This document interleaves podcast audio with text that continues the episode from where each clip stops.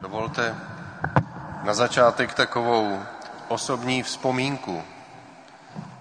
To mě přijde na mysl vždycky, když křtím nějakou žofii. Vzpomínám totiž na svou tetu, která se jmenovala Žofia a uměla uvařit výbornou meruňkovou marmeládu. Ona těm meruňkám říkala baracky. Meruňková marmeláda je jednou z krásných vzpomínek mého dětství a přiznávám, že na to teďka nemám žádnou dostatečně duchovní a teologickou návaznost.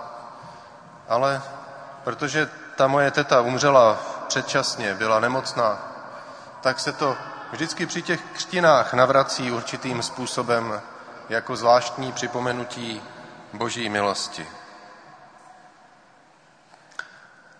A mám-li zůstat ještě u těch křtin, které máme za chvíli před sebou, té radostné události, je to výhra pro ty děti, stejně jako je výhra pro každého z nás, když jsme byli pokřtěni, že máme v životě takového vůdce. Ježíš, dobrý pastýř. Celkově se dá říci, že se v naší společnosti nedostává vůdců, kteří by opravdu dovedli ukázat cestu ven, cestu, která ukazuje nějaký smysl.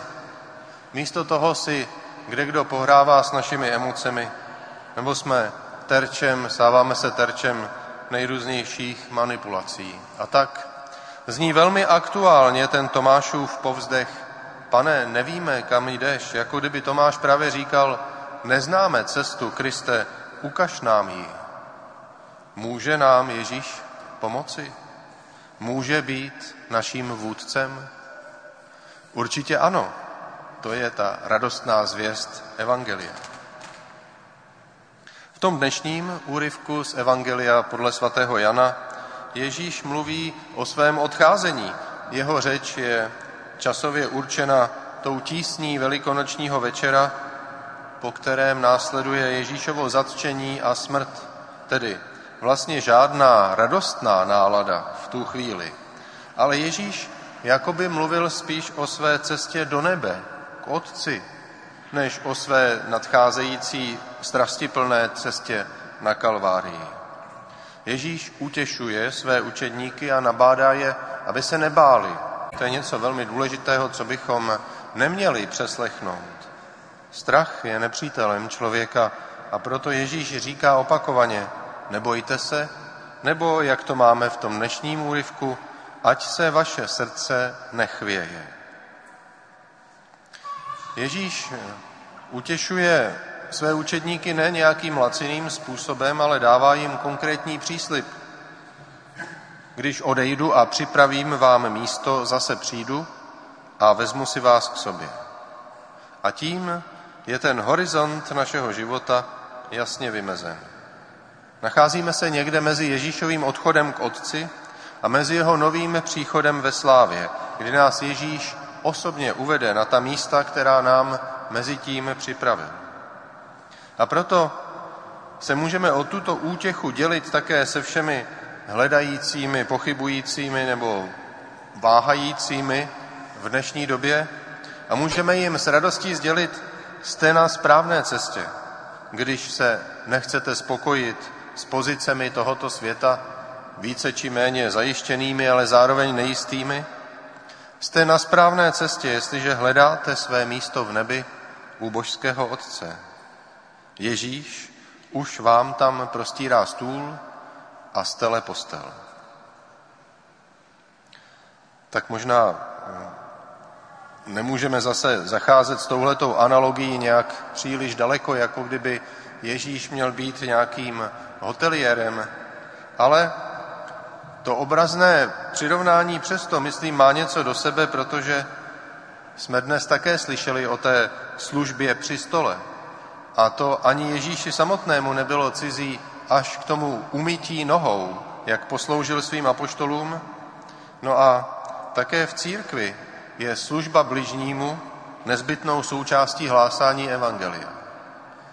A tak to, co Ježíš předvedl a hlásal svým životem, promítá se zcela konkrétně do služby jáhenské, která spojuje službu slova, hlásání evangelia a službu při stole.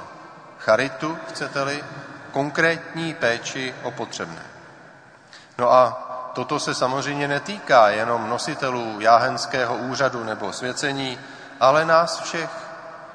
Máme možnost připravovat místo druhým. Máme možnost projevit jim lásku, pochopení, trpělivé naslouchání. Tak to říká Ježíš. Kdo věří ve mne, bude konat skutky, které já konám, ba ještě větší. Myslíme přitom většinou na zázraky nebo na nějaké nadpřirozené úkazy a říkáme si, že tohle se nás asi netýká. Ale proč se z toho vydělovat? Vždyť ty Ježíšovy skutky byly kolikrát věci zdánlivě obyčejné. Už to, že si všiml těch, kteří si ti ostatní buď to nevšimli, anebo úmyslně odvraceli hlavu stranou. Těmito skutky nám Ježíš prostě a jednoduše připravuje místo u Otce a my můžeme i s našimi omezenými silami dělat to tež. Můžeme konat skutky, které konal Ježíš. Teď se mi do toho zase motá ta meruňková marmeláda, tak doufám, že na to někdo třeba není alergický. Ale takhle obyčejné to může být. Není to úžasné? Nejen, že můžeme být užiteční druhým, ale sami přitom nacházíme své životní naplnění a svoje místo ve světě a svoje štěstí. Tedy ještě jednou, dokud jsme v tomto životě, jsme na cestě. Tou cestou má být Ježíš. On je cesta, pravda a život. On je ten, který nás vede a je naším příkladem ve službě druhým. Víme tedy, kde se nacházíme a kam směřujeme. To je výhra. Jsme někde mezi Kristovým odchodem k Otci a jeho příchodem, který s radostí očekáváme. To je naše místo v životě. To je taky naše štěstí, naše životní nasměrování. Buďme za to vděční a využijme příležitosti, kterou nám Kristus dává.